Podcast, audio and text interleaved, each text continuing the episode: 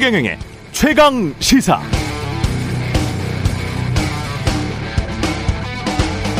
네, 한국 소비자 물가지수 4, 5% 정도 올랐다고 그렇게 이야기를 하지만 그렇게 느끼는 사람들은 별로 없을 것 같습니다. 체감으로는 그것보다는 훨씬 더 올랐습니다. 그렇게 느낄 만 한데요. 아, 지난해 평균 휘발유 값이 리터당 1,600원대였거든요. 2021년이. 지금은 2,000원 훌쩍 넘고 2,100원 넘죠. 지난해 평균에 비해서도 30% 가까이 올랐고요. 그런데 지난해 휘발유 값은 2020년 2년 전에 비해서 평균 얼마나 올랐었냐? 그러면 지난해에도 휘발유 값이 2020년에 비해서 15% 정도 올랐습니다. 그럼 2년 전에 비해서 휘발유 값만 거의 50% 폭등했다는 의미가 됩니다. 물가가 급격히 오르면 사람들의 실질 소득은 확 줍니다. 저소득층일수록 더 고통받습니다. 그런데도 물가가 오르니까 정부는 금리를 올릴 수밖에 없고요. 그럼 빚 많이 진 중상층 자산가들까지도 힘들어지죠. 윤석열 정부 정신 바짝 차려야 합니다. 선거 이기고 미국 편만 들면 인플레이션 잡히고 경제 성장 담보되지 않습니다. 대통령이 오늘 집무실 근처에서 무슨 음식 먹었다. 대통령 부인이 오늘은 어떤 옷 입었다는 정권 홍보성 보도들이나 즐길 시간은 지났습니다. 김치찌개 하나 시키고 나면 계란말이 추가하는데도 부담스러워하는 직장인들 많고요. 일하면 일할수록 손해보는 사업자들도 많습니다. 현실을 직시하고 제대로 대응하시길 바랍니다. 자, 그러려면 올해부터 최경령의 최강시사 네, 안녕하십니까. 6월 13일 세상에 이익이 되는 방송 최경령의 최강시사 출발합니다. 저는 KBS 최경령 기자고요. 최경령의 최강시사 유튜브에 검색하시면 실시간 방송 보실 수 있습니다. 문자 참여는 짧은 문자 50원, 기문자 100원이 드는 샵 9730 또는 유튜브 무료 콩 어플 많은 이용 부탁드리고요. 오늘 인터뷰 2년 만에 돌아온 정치의 품격 시즌2 박지원 전 원장, 국정원장 고정 출연 시작합니다.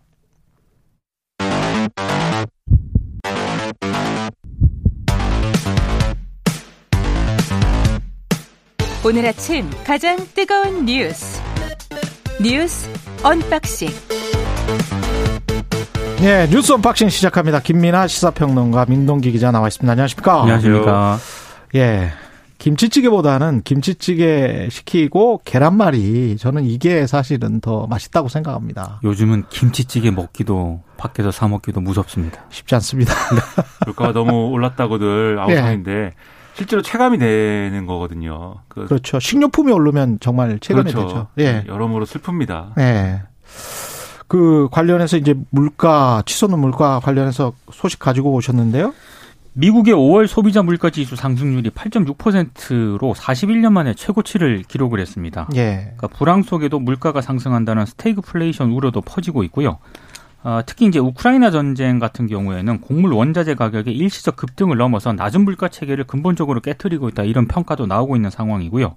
OECD 38개 회원국의 4월 소비자 물가 상승률이 9.2%인데 98년 9월 이후 최고치입니다.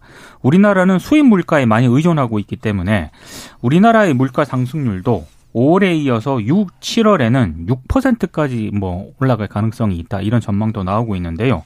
더 우려가 되는 거는 미국 연방준비제도 이사회입니다. 지금 음. big step을 넘어서 giant step, 그러니까 0.75%포인트 이상 금리를 인상할 가능성도 지금 나오고 있는 그런 상황인데요.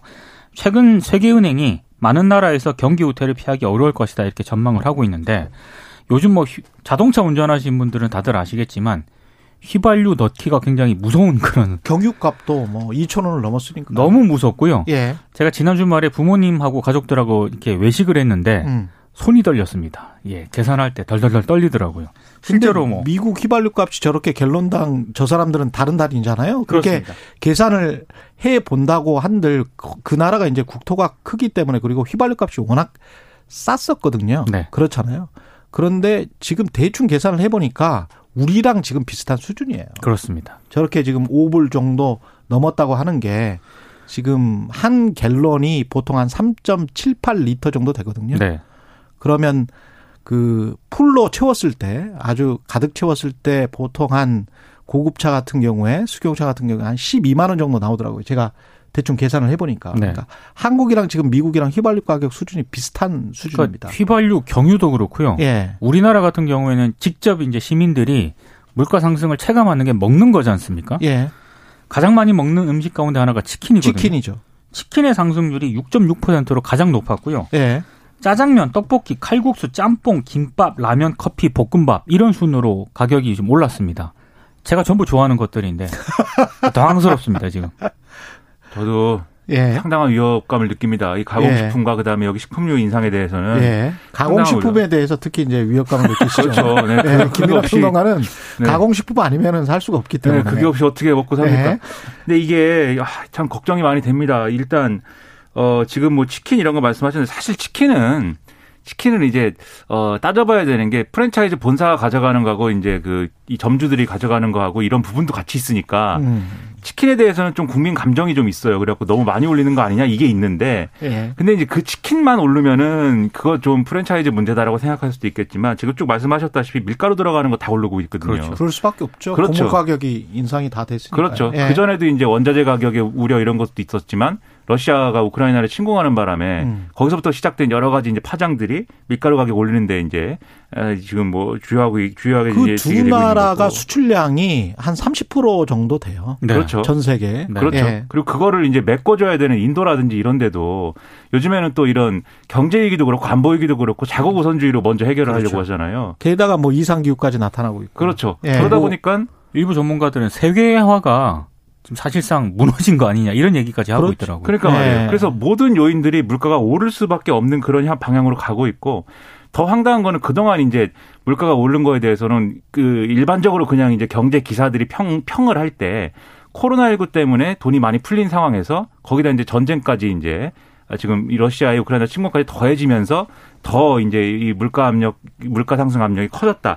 이렇게 해설을 했는데, 근데 예를 들면 코로나19가 좀 일상 회복의 어떤 그런 상황으로 돌입한 거잖아요. 중국의 경우도 이제 일부 대, 대도시의 봉쇄를 해제하고 뭐 이런 상황으로 저- 들어갔는데, 그렇죠. 봉쇄를 해제하니까 이, 음. 이 휘발유 수요 이런 것들이 또 늘어나가지고 음. 오히려 유가 상승에는 또 기름을 지핀다고 이 불을 지핀다고 그러고 그리고 미국은 또 저는 이제 미국 문화에 대해서는 잘 모르지만 이제는 뭐 또 driving season이라고 그러더라고요. 예. 6월에서 8월까지 차 수요가 이제 늘어나는 거에 그렇죠. 대해서 그것까지 더하면 앞으로 유가는 더 올라갈 것이다. 그래서 사실은 일부러 재고를 안 푸는 것도 있어요. 왜냐하면 더 올라갈 것 같으니까 재고를 쌓아놓고 7, 8월에 그때 풀면은 지금 뭐 평균 한 5달러 정도 된다는데 갤론당 나중에 한 6불, 7불 되는 거지 뭐 이렇게 하면서 재고를 안 풀어버리는 거예요. 그러니까 이 모든 예. 게 물가 인상의 방향만 가리키고 있고 네. 이제 언론이 지금 말씀하실 때 연준은 뭐 처음에는 big step 얘기하면서 큰일이다 이랬는데 이제 빅스텝은 그냥 뉴노멀이 된 것 같고 이제 네. 언론의 표현만 갖고 보면은 그렇죠. 이젠 giant까지 나왔으니 그렇죠. giant step까지 나왔으니 경계심이 상당히 드는데 근데 제가 또 한 부 어떤 부분에서는 또 이것도 참 이상한 일이다 뭐 참 세상사 참 이상하다라고 느끼는 게 결국 금리가 올랐을 경우에 가장 큰 타격을 보는 건 돈 많이 꾼, 꾼 사람들일 텐데 그렇죠. 돈 많이 꾼 사람들은 우리는 흔히 뭐 영끌족 이렇게 생각을 하지만 어. 자산을 어쨌든 대출을 가지고 있는 받아서 사람들. 매입한 사람들 이런 어. 사람들에 더해서 사실 기업도 상당 부분은 대출에 의존하는 부분들이 있으니까 많은 기업들이 예. 기업도 어려울 것이다라고 생각할 수 있지만 기업은 근데 나 예를 들면은 정부의 정책적 지원이나 이런 것들이 언제나 작동할 수 있는 환경이 또 있는 거잖아요. 예. 그렇게 따지면 결국 서민만 힘들다 그런 점에서는 눈물이 흐를 정도의 얘기인 거죠 이게. 그 다음에 이 숫자 자체로만 제가 오프닝에도 말씀드렸습니다만 숫자 자체로만 볼 수가 없는 것이 이게 우리가 이제 그 전에는 2019년 이전에는 디플레이션 시대였잖아요. 그렇죠. 한 10년 정도 특히 중국이 디플레이션을 수출을 했었고 지금은 중국이 인플레이션을 수출을 하는 거죠. 왜냐하면 미중 갈등 때문에 음. 이 이전에 지금 우크라이나 전쟁 이전부터 사실은 트럼프가 만든 관세와 이 모든 것들이 미중 갈등의 이 영향이 점차 점차 이제 오고 있는 겁니다. 그래서 이제 공급망 분리를 점차 더 해나가면 더 인플레이션은 더 심하게 오겠죠. 근데 우리 같은 경우 특수한 게 주거비 비중이 너무 낮아요. 음. 물가 지수에서. 우리가 9.8% 정도 되고 미국이 32%나 되고 거기에 자가를 소유한 거는 인플레이션 그 공헌도가 0이에요, 0. 그러니까 자가라고 하면 거기에서 아무리 집값이 올라도 본인의 자산 가치가 상승하는 거지 이게 생활비 내가 뭐 월세 내거나 전세 값이 오르는 건 아니다. 그렇죠. 이런 이제 주장 때문에 우리는 영으로 계산을 하고 있단 말이죠. 음. 근데 그런 집을 살려고 하는 사람들 입장에서 봤을 때는 너무 많이 집값이 올랐다라고 생각을 할 거 아니에요. 그래서 이제 그렇게 바꿔서 생각을 해보면 미국처럼 생각을 해보면 우리 인플레이션이 지금 소비자 물가 지수가 5%고 나중에 6%라고 이야기를 하는데 그 정도인가는 전혀 아니죠. 사람들이 느끼는 건. 더 올라갈 예. 것 같습니다. 예. 그렇죠. 그리고 이게 심각한 게 이런 이제 우리가 경제적인 부분을 얘기했지만 미국의 경우는 이게 정치적인 논쟁으로 불이 또 붙고 있거든요. 그래서 네. 바이든 대통령의 경우에는 역대 최저치의 그 이 지지율을 뭐 트럼프 빼고 이 계속해서 이제 기록을 하고 있고 그러다 보니까 재선 나가면 안 되는 거 아니냐. 원래도 이제 좀 고령이어 가지고 음. 재선 도전 이 여부나 이런 것들이 논쟁적이었는데 나가면 안 되는 거 아니냐는 얘기가 나오기 시작했고 그다음에 이거에 그럼 이 상황에 어떻게 대응할 거냐에 대한 민주당 내 논쟁도 크게 두 갈래로 지금 번지고 있는 것 같은데 미국 민주당. 그렇죠. 예. 미국입니다. 예. 한국은 한국 민주당은 지금 전심 정신이 없는 것 같고 예. 이제 민주당 이 미국 민주당 첫째는 이 상황을 돌파하기 위해서는 어쨌든 기업에 더 큰 책임을 묻고 법인세나 이런 것들을 더 강화해 가지고 어, 거기서 이제 해결책을 찾아야, 돼- 찾아야 된다 이런 목소리가 있는 반면 예. 세계적으로 이 어떤 위기의 근본이 어쨌든 전쟁에 있으니 음. 그것부터 해결하자라고 하는 국제적인 어떤 역할을 하자 라는 주장 두 갈래로 나오고 있는데 음. 후자의 경우에는 이게 결국 어떤 과거의 사례를 보면은 이 미국 민주당이 어 민주당 정권의 어 전쟁을 음. 옹호하는 논리로 변질되거나 이러기도 했거든요. 그렇죠. 그러니까 이런 것들이 어 정치적 위기가 되면은 이런 논리들이 어디로 튈지 지금 몰라서 상당히 우려가 또 되는 부분이 있어서 걱정입니다. 그 제프리 삭스 교수도 좋은 외교가 지금은 좋은 경제 정책이다 이렇게 이야기를 했는데 음. 우리가 저는 가장 염려되는 부분이 미국이 저렇게 저, 저렇게 몰리다가 결국 어쩔 수 없어서 그래서 사실은 그런 이야기를 실제로 앨런 재무부 장관도 하고 있고 관세 인하를 중국과 하면서 중국과 좀 타협할 가능성에 관해서 계속 지금 몇 달 전부터 그런 이야기가 흘러나왔는데 조- 요즘은 아주 이제 구체화되고 있거든요. 그러면 우리가 너무 중국이나 러시아를 적으로 돌렸다가 갑자기 미국이 태도 변화, 뭐 러시아까지는 분명히 지금 적으로 규정을 하고 있기 때문에. 근데 나토의 입장은 꼭 그런 거는 아니에요. 지난해까지도 그렇고 올해도 아주 모호하거든요. 미국도 아주 모호합니다. 중국에 대해서는. 그렇기 때문에 갑자기 미국이 태도 변화를 보였을 때 우리는 또 어떻게 대, 대처할 것이냐. 그런 측면에서 외교 정책이 아직은 좀 모호할 필요가 있다. 너무 너무 직선형이거나 너무 이렇게 뚜렷이 보이는 외교 정책. 뭐 우리는 무조건 친미야. 이렇게 가는 게 우리 국익에 인플레이션에 도움이 나중에 지금도 마찬가지지만 그 안 될 가능성이 굉장히 높아요. 그래서 예. 이런 상황을 빼고는 예. 모든 외교는 그래야 되는 거 아닙니까? 예, 그렇죠. 그래서 예. 너무 이제 저는 이제 너무 중 이 중립 또는 중심에만 또 초점을 맞추는 것도 국익에 저해될 수 있다고 보는데 음, 다만 보조는 대세의 보조는 맞춰 나가되 막 앞서 나갈 필요는 없다는 것이죠. 그렇습니다. 흐름을 잘 봐야 됩니다. 예. 네. 화물연대 총파업 엿새째고 타협점은 아직 못 찾아냈습니다. 화물연대하고 국토부가 어제 9시간 55분가량 4차 교섭을 진행을 했거든요. 음. 그런데 일단 안전운임제를 지속적으로 추진한다. 이 안에 잠정 합의를 하긴 했는데 어, 화물연대 주장에 따르면 타결 직전에 국민의힘이 이 합의를 번복을 했고 어, 국토부가 국민의힘을 설득하지 못했다라고 주장을 하고 있습니다.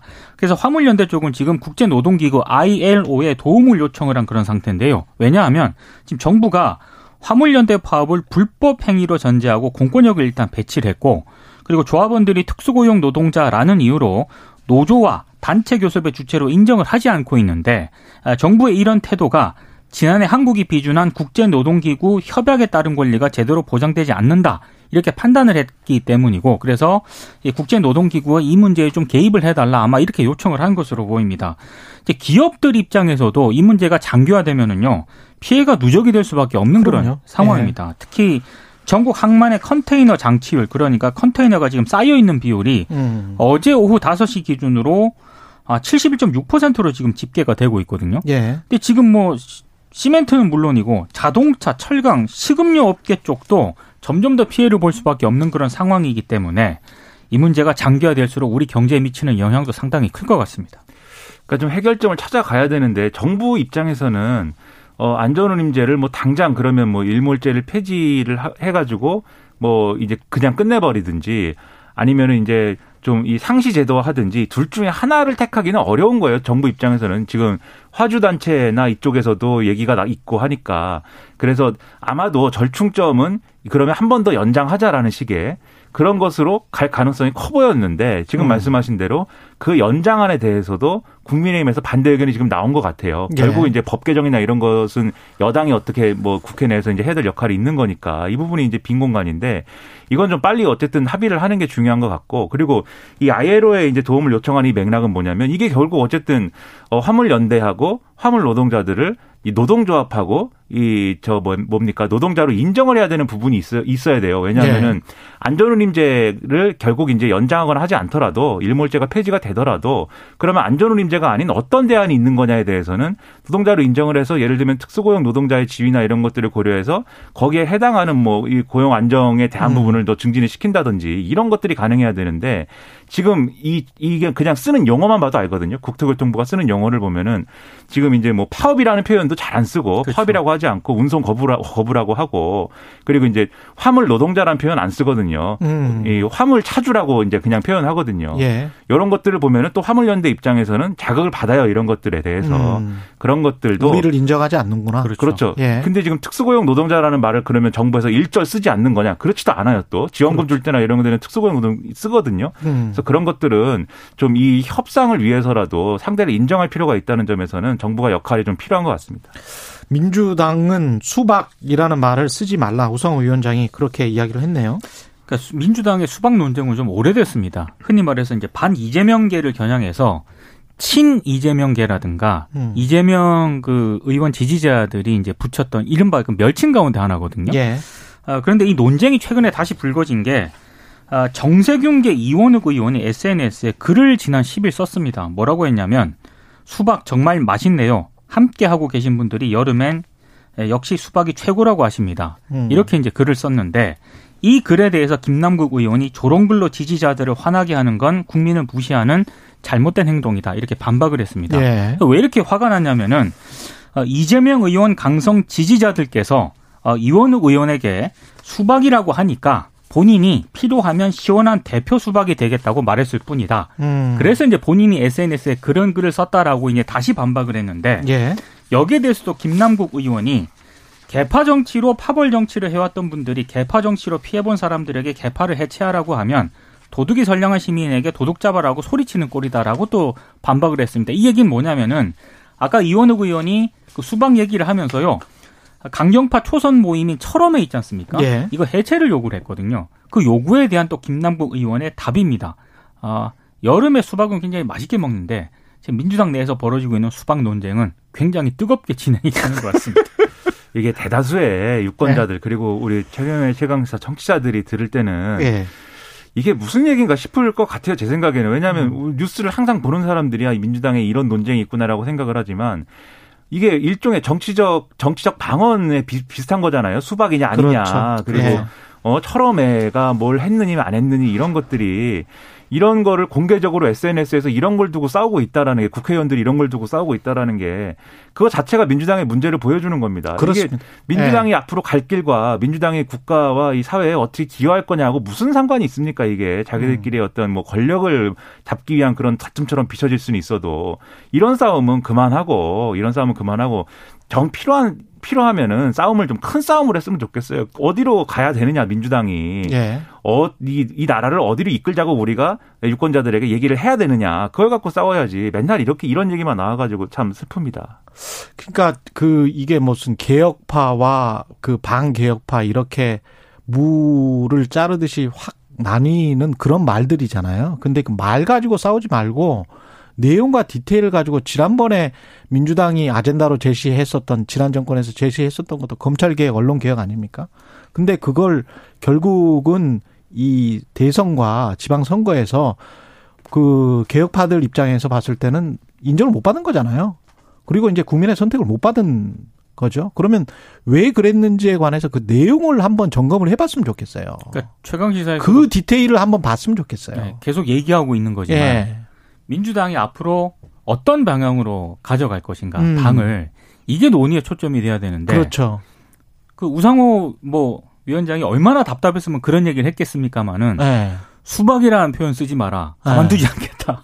이 얘기 자체가 지금 굉장히 코믹스러운 상황인 거죠. 수박이라는 음. 단어가 무슨 죄가 있습니까, 사실. 예. 근데 그런 얘기까지 할 정도라는 게 그리고 이게 잘 생각해 보면 민주당이 그동안 이전에 음. 문재인 정권 초반에만 해도 문재인 정권과 그 민주당 정권이 어, 정말 어떤 정체성으로 가져가야 될 문제가 검찰개혁, 언론개혁 두 개였냐. 음. 이게 좋은 얘기가 더 많았었는데 어느 순간 다 실종됐어요. 예를 들면 복지국가를 만들자 뭐 이런 것도 있었고 음. 사회안전망을 강화해야 된다. 그리고 여러모로 이제 노동자들의 권리가 많이 이제 좀어이 축소될 수밖에 없는 그런 법제도들이 이제 그 을지로 이제 위원회라는 것도 있었죠. 그렇죠. 있었죠. 자영업자들의 예. 권리를 네. 보장하자 보장해야 된다. 그게 하나의 상징처럼 그렇죠. 됐었는데 다. 없어지고 네. 지금 수박하고 철험회하고 뭐 검찰 개혁 이렇게만 있어요 지금 이게 오히려 민주당의 가장 내용적으로 성공한 거는 제가 보기에는 을지로 위원회였고 나머지는 내용적으로 이게 너무 구멍이 송송송송 나 있었거든요. 그러니까 내용 가지고 싸워야지 자꾸 이렇게 지지자들 동원하는 그것도 감정선을 건드리면서 동원하는 어떤 정치, 감정 싸움 하는 정치, 그 다음에 내용보다는 뭔가 복수 열전처럼 비춰지는 그런 정치, 이거는, 이거는 이미 이제 선거에서 판단을 받았다라고 생각을 해야 됩니다. 그렇습니다. 두 번이나 네. 선거가 있었기 때문에. 그러면 다른 내용 가지고 싸워야 될 거 아닌가요? 사실 민주당이 예. 지금 이 상황이 된 게 여러 요인이 있잖아요. 음. 근데 좀 방금 말씀하신 것처럼 을지로 위원회 있지 않습니까? 음. 이거를 지속적으로 현재까지 그것만- 다른 모습으로 그것만 지속적으로 맞습니다. 했더라도. 버전업 시키지 못한 게 예. 가장 큰 패착 가운데 하나라고 생각합니다. 어. 그렇죠. 네, 뭔가 내용을 가지고 어. 그렇죠. 그리고 그 내용이 내용이라는 게 이렇게 서로 니탓 내탓 하는 내용이 아니라 민주당이란 정당이 뭐였고 그렇지. 뭘 지향하는 정당이었느냐를 다시 돌아봤으면 좋겠습니다. 예. 국민의힘 같은 경우는 이제 민들레 일단 멈췄습니다. 바로. 워낙 이제 이런저런 논란들이 제기가 되니까요. 예. 어, 일단 간사가 이용호 의원이거든요. 오해 때문에 그다지 좋지 않은 것 같다. 그래서 민들레 열차는 잠시 멈추고 의견을 나눠보는 게 필요하다. 음. SNS에 이렇게 글을 썼고요. 사실 이 모임은 장재원 의원이 주도한 것으로 지금 알려지지 않았습니까? 예. 장재원 의원이 지난 11일에 SNS에 본인이 참여하는 게 문제라면 의원 모임에 참여하지 않겠다 이렇게 불참 의사를 밝혔습니다. 예. 그래서 일단 당내 갈등은 가라앉을 것으로 예상이 되고는 있습니다만 이준석 대표가 만약에 음. 혁신위원회를 띄워서 공천 개혁을 만약에 추진을 한다면. 하게 된다면 여전히 또 친윤 그룹이 견제할 가능성도 있고요. 그리고 차기 당권을 두고 또 친윤 그룹 내에서도 여러 갈등이 불거질 수도 있고 또 하나는 어, 윤리위가 있지 않습니까? 24일에 이걸 또 계기로 여러 가지 좀 논란이 또 불거질 가능성도 있고 이런저런 말들이 나오고 있습니다. 그러니까 용산에 있는 이 윤석열 대통령 이 윤심이 민들레와 장재원 의원을 전폭적으로 밀어주지 않았던 것 같아요. 그러니까 그렇죠. 얘기가 이렇게 되고 그리고 잘 보면은 이 권성동 의원을 거론을 하면서 형제는 영원한 형제다 이 영어를 써서 장재원 의원이 이 상황을 이제 수습하려고 했는데 이 권성동 의원하고 이해관계가 다른 거 아니냐라는 분석이 나와요. 그래서 예를 중앙일보 보도를 보면은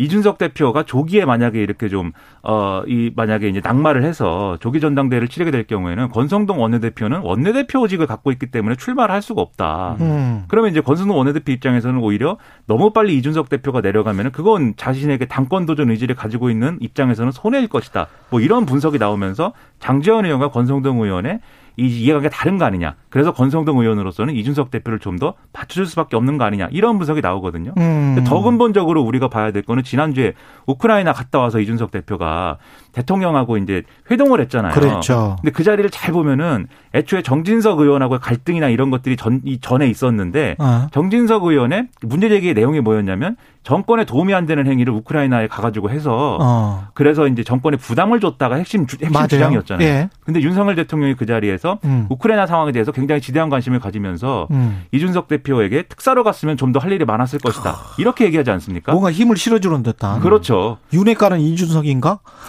그러니까요. 그런 생각이 들 정도의 상황이 벌어졌는데 예. 이게 나름대로 윤석열 대통령의 용인술일 수도 있겠고 예. 아니면은 뭐 그냥 시끄럽지 말았으면 하는 어떤 그런 의향일 수도 있겠고 어. 근데 앞으로 오히려 그렇기 때문에 여당 내에 이런 여러 가지 권력 관계의 혼란상 이런 것들은 계속 이 잠잠하게 이어질 가능성이 크다고 생각합니다. 예, 여기까지 하겠습니다. 뉴스 언박싱 민동기 기자 김민아 시사평론가였습니다. 고맙습니다. 고맙습니다. KBS 일라디오 최경영의 최강시사 듣고 계신 지금 시각 7시 45분입니다.